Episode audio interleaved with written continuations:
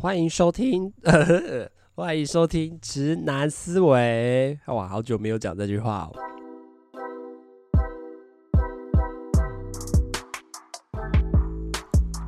Hello， 大家好，欢迎回到《直男思维》哦，我是主持人阿谦。哇，真的是好久没有这样子拿起麦克风录音，虽然平常还是有拿麦克风在讲话啦，就是做游戏直播的时候，但好久没有这样子戴着耳机，然后呃听自己在那个录音机里面所播放出来的声音，还是觉得有点不习惯啦。对，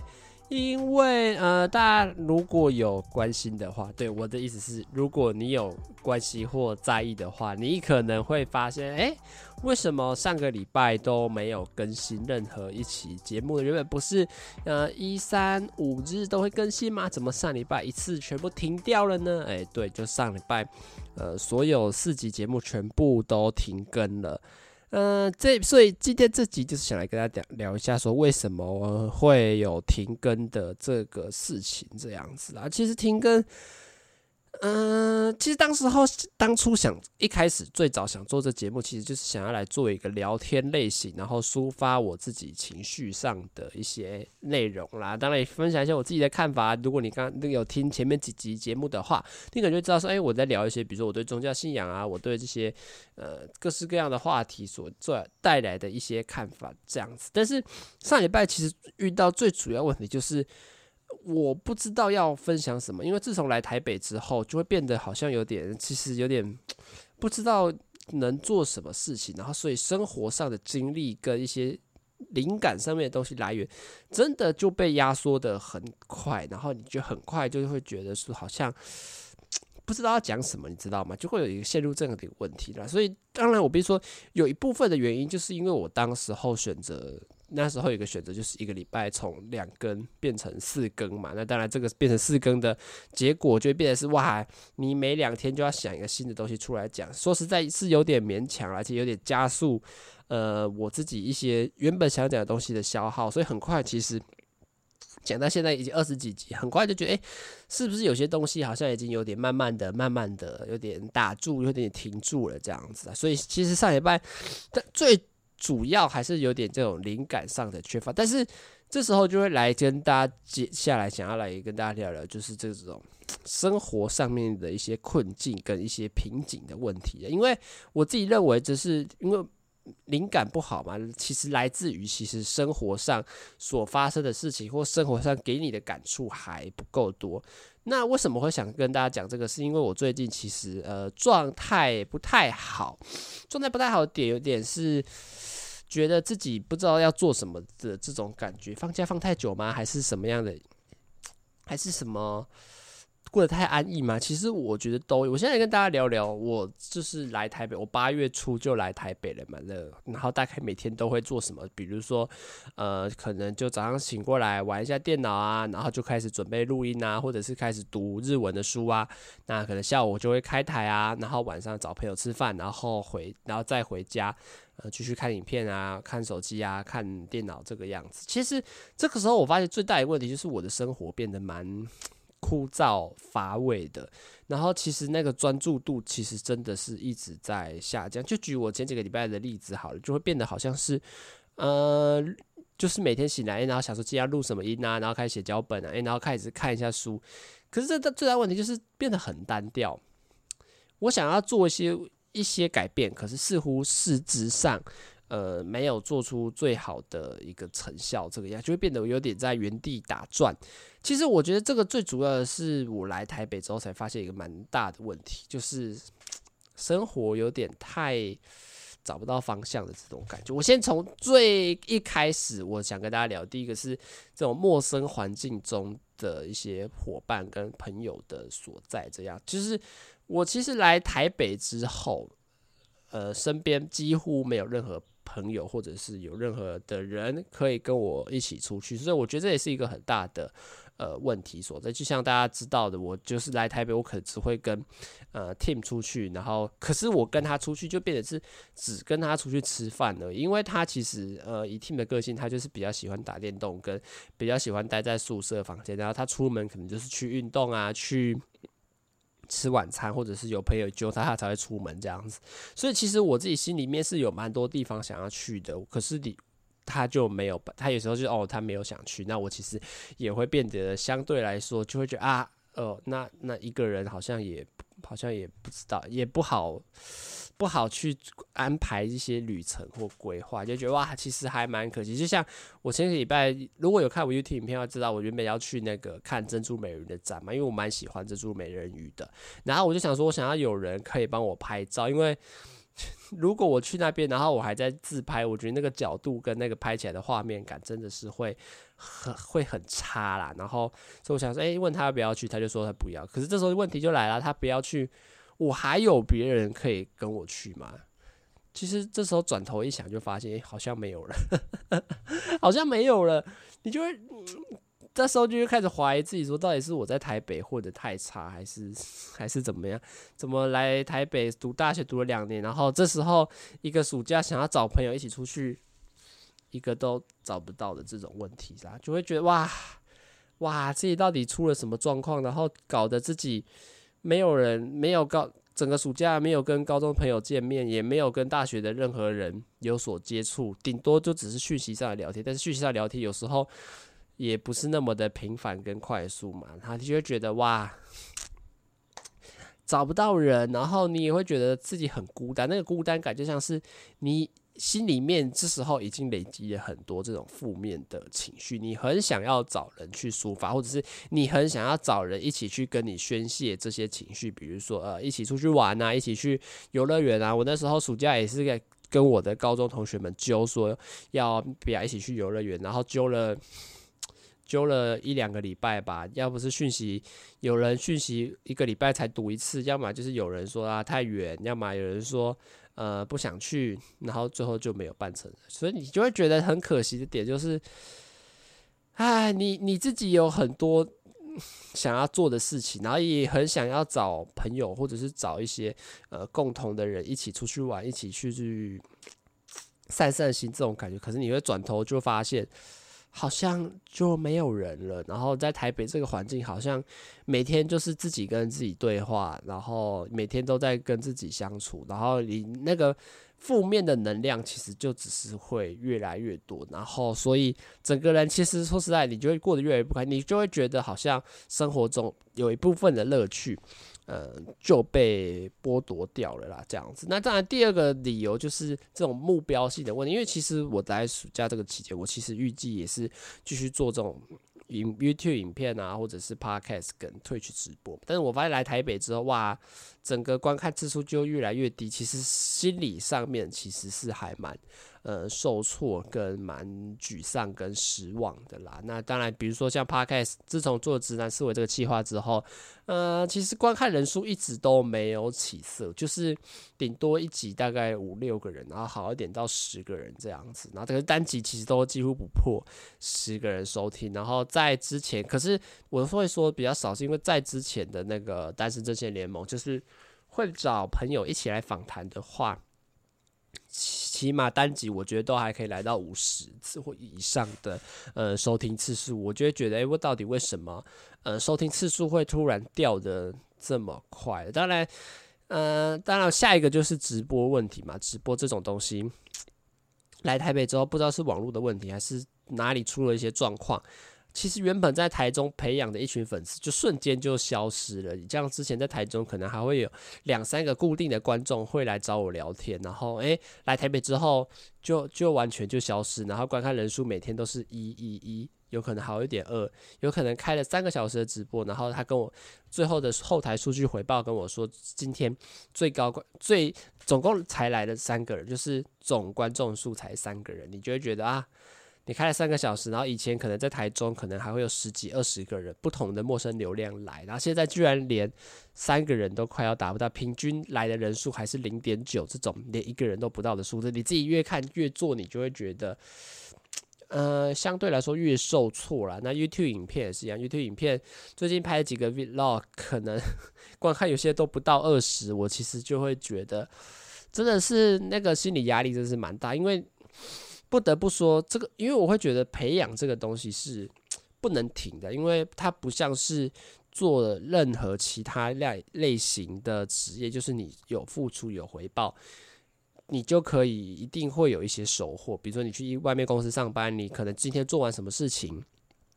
他回到最后你的收入就会实质上这样，这种这种就是你所谓的你做了什么事情，它一定有百分之百的回报的。但是我做这种媒体类型，其实说实在，它给我的一种就是一种要长期培养，可是这个长期培养到底会不会有一个终点是越来越多人认识你，这个其实就真的不知道。就是有你有可能做了十年也做不起来，你可能花了。像我每天开直播开三个小时，开每天开三个小时也是没有人要看，这都是很有可能的一种潜在问题，因为它这个是需要培养的，你有可能培养个一年，培养个两年、五年、十年都不一定，所以你就是要必须先承受这种前期在媒体经营上面的一些呃人流量上面的一些低迷啦，所以你自己每次你就会觉得哇，我好不容易做了一个很好的作品，比如说这样，我自己对我每集的 podcast 其实都是有一定的信心跟呃支持度的，可是你就会觉得啊，我自己做了这么好的节目，然后哇，居然没有没什么人在听，或者是呃没没没有什么起色，你就会觉得相对来说比较落寞跟失望，所以在做这些的动力上，你真的是会有所。我觉得那个叫做怀疑自己，就是我真的做这个是好的吗？就是做投资这个，在投资时间、投资我的精神、投资我的人力成本在这个上面，然后它最后真的能给我好的回报吗？其实这就是我自己二十八到二十岁，其实这段期间，呃，一直在一直在思考的问题啦，就变得好像是。因为时间是不会重来的嘛，那我投资这两年在读这种广电系媒体业的呃工作，到底未来能不能给我实质上的回馈或收获？我现在在做这种新媒体的经营跟新媒体的呃资讯上的创作者，到底实质上能不能给我一些成长或回馈？这个我就是比较呃觉得在给我心理压力上也会相对来说比较大一点的一个。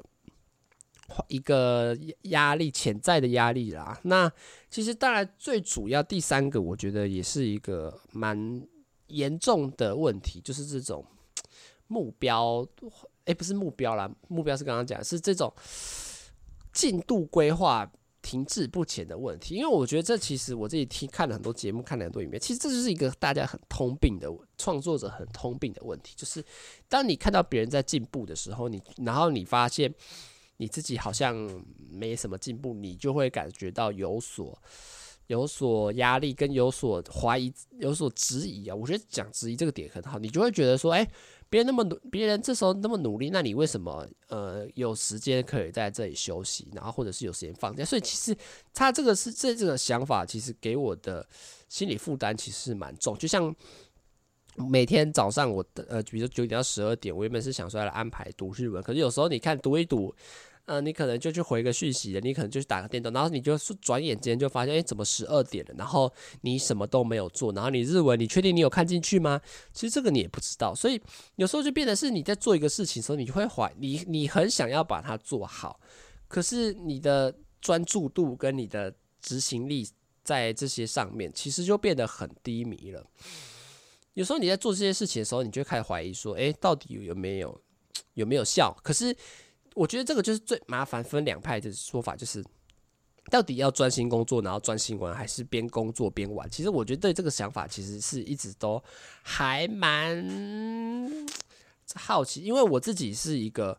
我认为我只要有时间，我就应该要好好的去让自己进步。比如说，我会觉得，哎、欸，那我现在有空啊，那我应该来读日文。可是你有时候打开日文书，你就是读不下去。我就觉得这样子到底是什么样的状况或问题？我就觉得到底是我停滞不前，还是我的专注度不够？其实这个就是我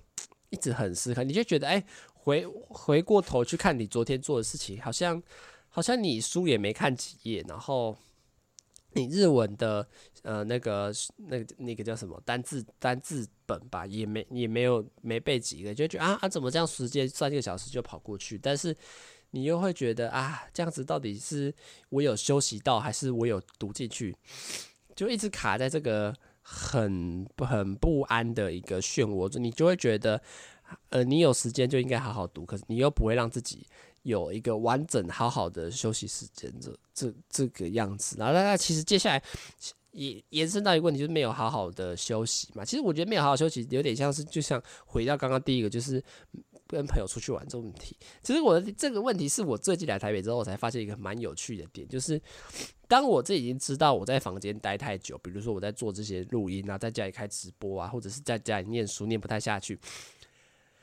其实我都很知道说我应该要多出去走走，因为其实你把一个人一直每天关在家里，其实对对一般人来说，其实那个心理状态其实都不会太好啦。所以我自己也知道说我应该要好好的出门，然后去转换一下心情啊，说不定去外面发生了一些有趣的事情，我就会有额外的灵感来帮助我的思考。可是这时候就有一个很大的问题，就是啊，到底要干嘛，你知道吗？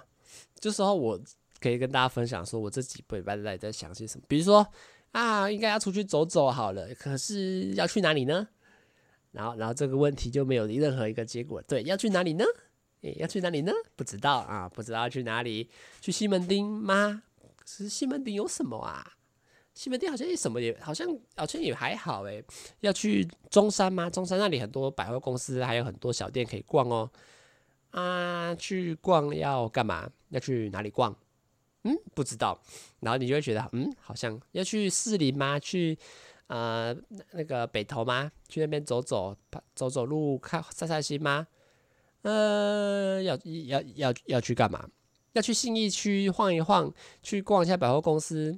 看一下人流，这样子蛮有趣的吧？呃，你有缺什么东西吗？你有想要买什么东西吗？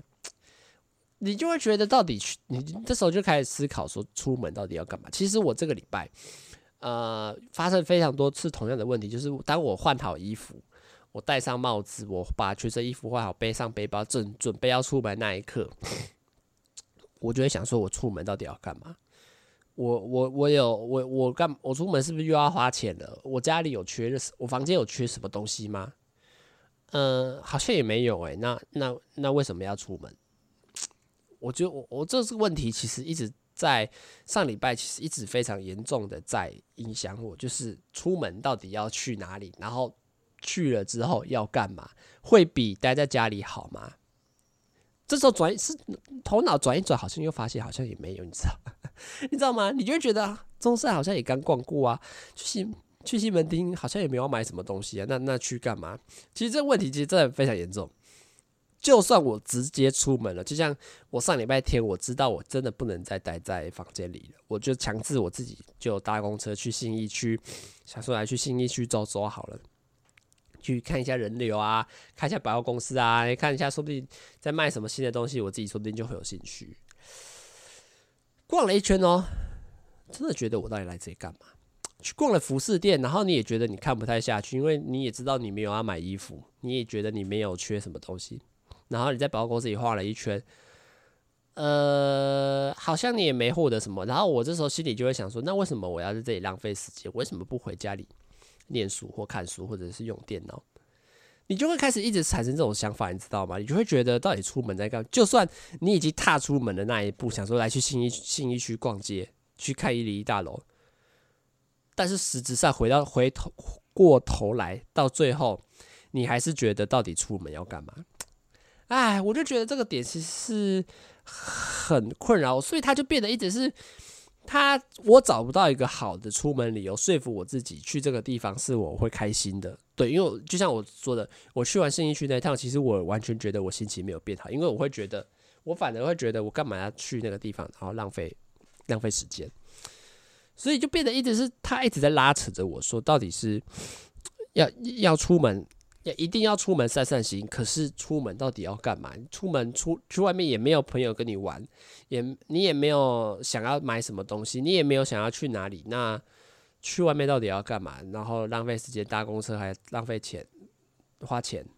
对，那到底有什么样可以带给我什么样实质心情上的提升或灵感上的提升吗？完全没有诶、欸，我就觉得那我到底出门要干嘛？所以就是很多次上礼拜，我就又穿好衣服，然后都已经准备好要出门了、喔。我又乖乖的走回房间，然后想说啊，算了，好像也没有意义，去买个晚餐来吃吧。想说今天晚上要来吃什么，那问题其实就变得很困难，所以他就，所以我上个礼拜整个礼拜就一直在纠结于说，我灵感上到底要要做什么样的题材，我要我我面对我未来这些媒体的东西，我在经营的不管是 YouTube、Podcast 或者是这个 Twitch 直播，到底到底能不能做出一点起色啊？我到底要不要出门啊？出门要去哪里啊？我有朋友跟我一起出门吗？这个这全部的问题都一直在干扰着我，然后让我每天都过得越来越差，然后就变得越慢，渐渐变得就是哎，书也读不下去啊。然后你坐在电脑看着电脑，你也觉得电脑越看越无聊啊。然后你就觉得你人生就是坐在这个椅子上，你不知道要干嘛嘞。你觉得，因为你找不到什么实质上的前进的目标。明明我知道我要干嘛，比如说我想要把日文读好，年底参加日文考试。可是你就是一种很强的无力感，就是你觉得你做了好像也没有很好，那那那到底为什么要做？其实这个就变得一直就是，就算你做了，你也觉得好像也没那么好。就像我出门那样，我我已经人到了信义区了，我也不觉得我现在正在逛街，我反正觉得我我干嘛来这里浪费时间受罪这种这种感觉。所以其实全部的事情都一直在打折，所以我上礼拜就有暂时先停一个礼拜啊，然后看看。看看能能做出什么样的改变跟什么样的一些调整，让我自己能够呃慢慢的调回这个心态啦，然后让我自己可以有一些打发时间。所以这礼拜其实我自己就给我自己蛮多的呃要求跟规定，因为我其实后来整体后来发现，你你知道我最大的问题是什么吗？最大的问题就是我的控制力太低了。我应该要强制我自己去做什么事情，因为就像如果你听完上礼拜之后，如果你认真的统整的话，你会发现其实一个问题就是我做的事情完全没有任何的规划，就是出门去哪里，呃，今天要念完什么东西，今天要完成什么样的呃媒体上面，比如说录影片，呃，或者是录音这种东西，什么时候要完成，我完全都是没有关，我完全是按照我心情走，所以这个变到底是变得太随性了。然后我就会觉得这种呃随性的彷徨跟不安全感就会变得很重，那就造成一个问题，就是我变得好像做什么事情都懒懒散散的，然后也没有那个心思想要完全力去 focus 它。所以我这礼拜给我自己做调整，就是我要画了一个表格，我有安排，强制安排自己去做一些事情，不管是喜欢或不喜欢，我就是要强制，就像在排课或者排班一样。一定要在这个时间点内去做这个事情，然后尽可能的要把它做完。就比如说，哎，礼拜一早上要念念日文啊，要把规定的页数念完。所以，当我在念的时候，我就知道我不可以再碰电脑。我在写完这几页之前，我都不可以碰电脑，不可以碰手机。我强制我自己在把我的心思全部放。focus 在呃日文书上，然后要给自己很强大的目标，就是我年底要考日文检定了。我一定要念好，要不然不会过。我觉得就要把这种信心跟你对自己的一种坚持度专注在上面，然后下午就是开台，晚上就是去西门町。哎，礼拜二早上做什么事情？礼拜二下午做什么事情？礼拜二晚上哎去看棒球，然后让自己开心一下。好久没看球，去开心一下。然后安排一个户外的运动，然后安排一些饮食上的调整，强制自己做一些改变。我觉得这个才是对我暂时我暂时找到的一种新的解套方法啦，就是在每个时间点都安排自己要做的事情，这样子你才不会想说，哎、欸，我这个时间点到底玩电脑适合吗？呃，读书读书适合吗？还是要出去玩？还是出去走走？他就不会再让我一直造成这种怀疑的态度，然后我就会决定，哦，既然我已经安排了，那我就应该要。按照我的表格去实习，所以就是，呃，这个时间点就是应该把书念完啊，然后这个时间点就是应该要把我的节目产出来，然后灵感，呃，写稿要写，那个脚本要写完，就是，然后在饮食上也给自己做一些控制哦，不要再乱吃东西啦，给自己吃一些健康的东西，然后要要尽尽量的去做运动，然后把自己的一些体力跟一些呃负面情绪消耗在这些运动上面，强迫自己做一些规划。强迫自己去按照自己的流程下去走，而不是说啊，现在十点半了，那要干嘛呢？继续读书吗？还是继续玩电脑？还是上网找一些资料？嗯、呃，没有。我现在的觉得好的做法就是强迫自己去安排一些事情，安排好自己玩的时间，安排好自己读书的时间，安排好这个时间，你就会觉得，哎、欸，其实日子只会过得。呃，越来越充实，因为你会知道，因为其实这时候就会回到我呃很对自己要求一个事情，然后很就是要刚刚讲要进步这个事情上，我会很希望知道说我自己完成了什么。就举之前刚刚前面的例子，比如说我读不是说我读日文可能读的不专心啊，然后读个没几页，怎么觉得哎、欸，总读没几页就中午了，那是不是到底是我太混，是不是中间还偷打游戏，造成时间上浪费？所以我到那我到底做了什么事情？这个就是我很好奇的。所以当我把这个表格全部啪一字排开，东西都放好规固定的位，不是固定规定好的位置，安排上的位置的时候，你就会发现说，哎、欸，就像我现在我就知道，哎、欸，我礼拜一的时候，哦，我我我读完了日文的这些页数，然后做好了订正，然后把把所有的修正做好，哎、欸，我就知道说我这个时间点在做什么，然后完成了什么，让我自己更安心说 ，OK， 我已经学到了这些东西，那接下来我就更好的呃努力跟冲劲，继续的按照我的表格上面去完成一些企划啦。所以其实我觉得这个我不知道这样子的安排到底是好不好，就是规定自己做一些事情。可是我起码起码觉得经过了一两天的测试，我觉得哎、欸，安强制自己做一些事情，真的会让我比较有掌握好自己的状态跟时间的这种感觉，而不会是呃找不到目标、找不到方向啊，然后不知道自己要做什么这种问题，那就是。强制安排一些活动，就是户外活动，不管是不是像我有安排自己去看棒球，我有安排自己想要去看一些喜剧表演，安排自己去爬山，然后散散心这种强制一天，然后那一天安排就是什么都不做，然后安排什么都不做的理由是我不希望让我自己觉得，哎，那为什么不在家里读书的这种问题？因为当你自己强迫自己安排的时候，你就会知道说，我今天就是专心的在做这个事情上面，而不是说，哎，那为什么不做别的？为什么不去读书？为什么不去看小说？为什么我去不去把它搞笑？没有没有没有，你今天就你今天的你就是把自己。呃，规定好分内的事情来去做，这才然后你自己才能达到呃最预期跟你自己最理想化的一个目标跟行程所在。所以这个大概就是我上礼拜，应该不是上礼拜，经过从八月到现在的一些彷徨跟一些呃心态上的调整所做出来的一些改变。那当然我不知道接下来，因为要准备开学了，可能会有一些课业上或工作上会有一些事情出现，可能也会慢慢的走入自己。步入一些状态啦，那当然也会希望自己的东西，呃，能做得越来越好。当然，因为上礼拜到现在其实是有慢慢的有回稳的情形。我现在跟大家分享我最近最酷的东西，就是呃 YouTube Shorts 这个东西啦。因为如果大家有去看我影片的话，就会知道说，哎、欸，我最近有在练练习溜滑板嘛，对不对？然后我就那时候原本想说来放在 I G 上面跟我的朋友分享，说我每天练习滑板的过程，也给自己一个记录，就是哎、欸，我今天滑板，呃。今天练第一天，练第四天，然后到时候如果有一个呃可以回顾的话，我会发现说，哎、欸，我第一天好菜啊，然后第四天，哎、欸，其实越练越好的呃这种情形啊，所以我就想说，哎、欸，来记录一下。然后这时候因为呃 YouTube 上面放的是横本的嘛，那然后 I G 就是放直的嘛，就 I G 是我就分开来录影的。就我想说，那我就来丢我的 YouTube 上面好了，反正反正现在大家不是有流行那个 YouTube Shorts 嘛，就是 YouTube 上面给的那个短影短影片嘛，对不对？我想说来去丢丢看哈，反正反正那个也是我的频道啊，那我要放什么其实也没差，我就把我自己溜滑板的影片，就是在放在 I G 上影片，然后也没其实也没剪辑啊，因为当然如果你看其他的 shorts 可能会有一些音乐上的音乐上啊节奏上，还可能有人上字幕啊，因为他们可能是专业在做 shorts， 就是他在剪辑影片的时候就是以 shorts 的。呃，要宣传的方式去，所以啊，我不是，我就只是单纯觉得，哎、欸，我想要把我自己，呃，溜滑板的的东西，把 I G 上面也放，然后我在呃 YouTube Shorts 上面也可以放，然后就把它丢上去，这样子好玩，丢丢看，哇，不得了哎、欸，很有趣哎、欸，一丢哦，丢第一个影片哦，到现第一个小时就到一千多观看，我直接吓死，你知道一千多观看呢、欸。我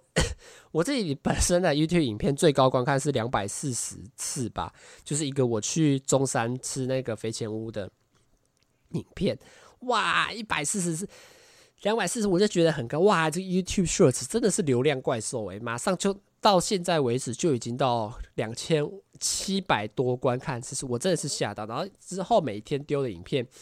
有些都五百、两千、一千的都有，我其实真的还蛮意外。然后最主要的是订阅涨超快，我订阅原本是六十几，然后现在已经涨到八十几了，就只是我丢了几支 shorts 的影片，然后就一堆新的陌生的人，然后就来看，有看到，然后加上订阅下去，我就觉得哇。真的，这个东西真的是给我蛮多信心所在，就是在关于说，哎、欸，原来 shorts 这个东西是有人观看。然后，其实最主要的，我不是想以后都想长久做 shorts， 我只是觉得说，哎、欸，起码我觉得有趣的是，你做的东西是有人喜欢的。虽然观看数，你如果比跟其他 shorts 比，可能呃没有办法破万啊，或者是哎、欸、才几千而已。但是我会觉得说，以我这种小频道，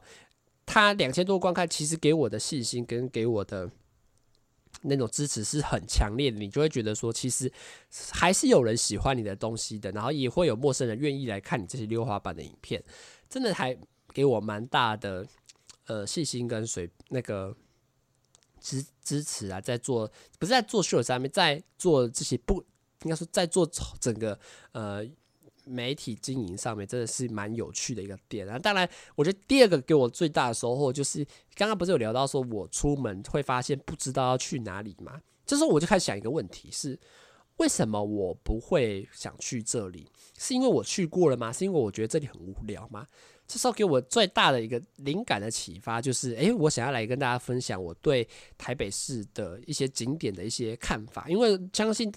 大家如果有了解我的话，可能会知道说我来台北读书，今年要迈入第三年，要升大三了。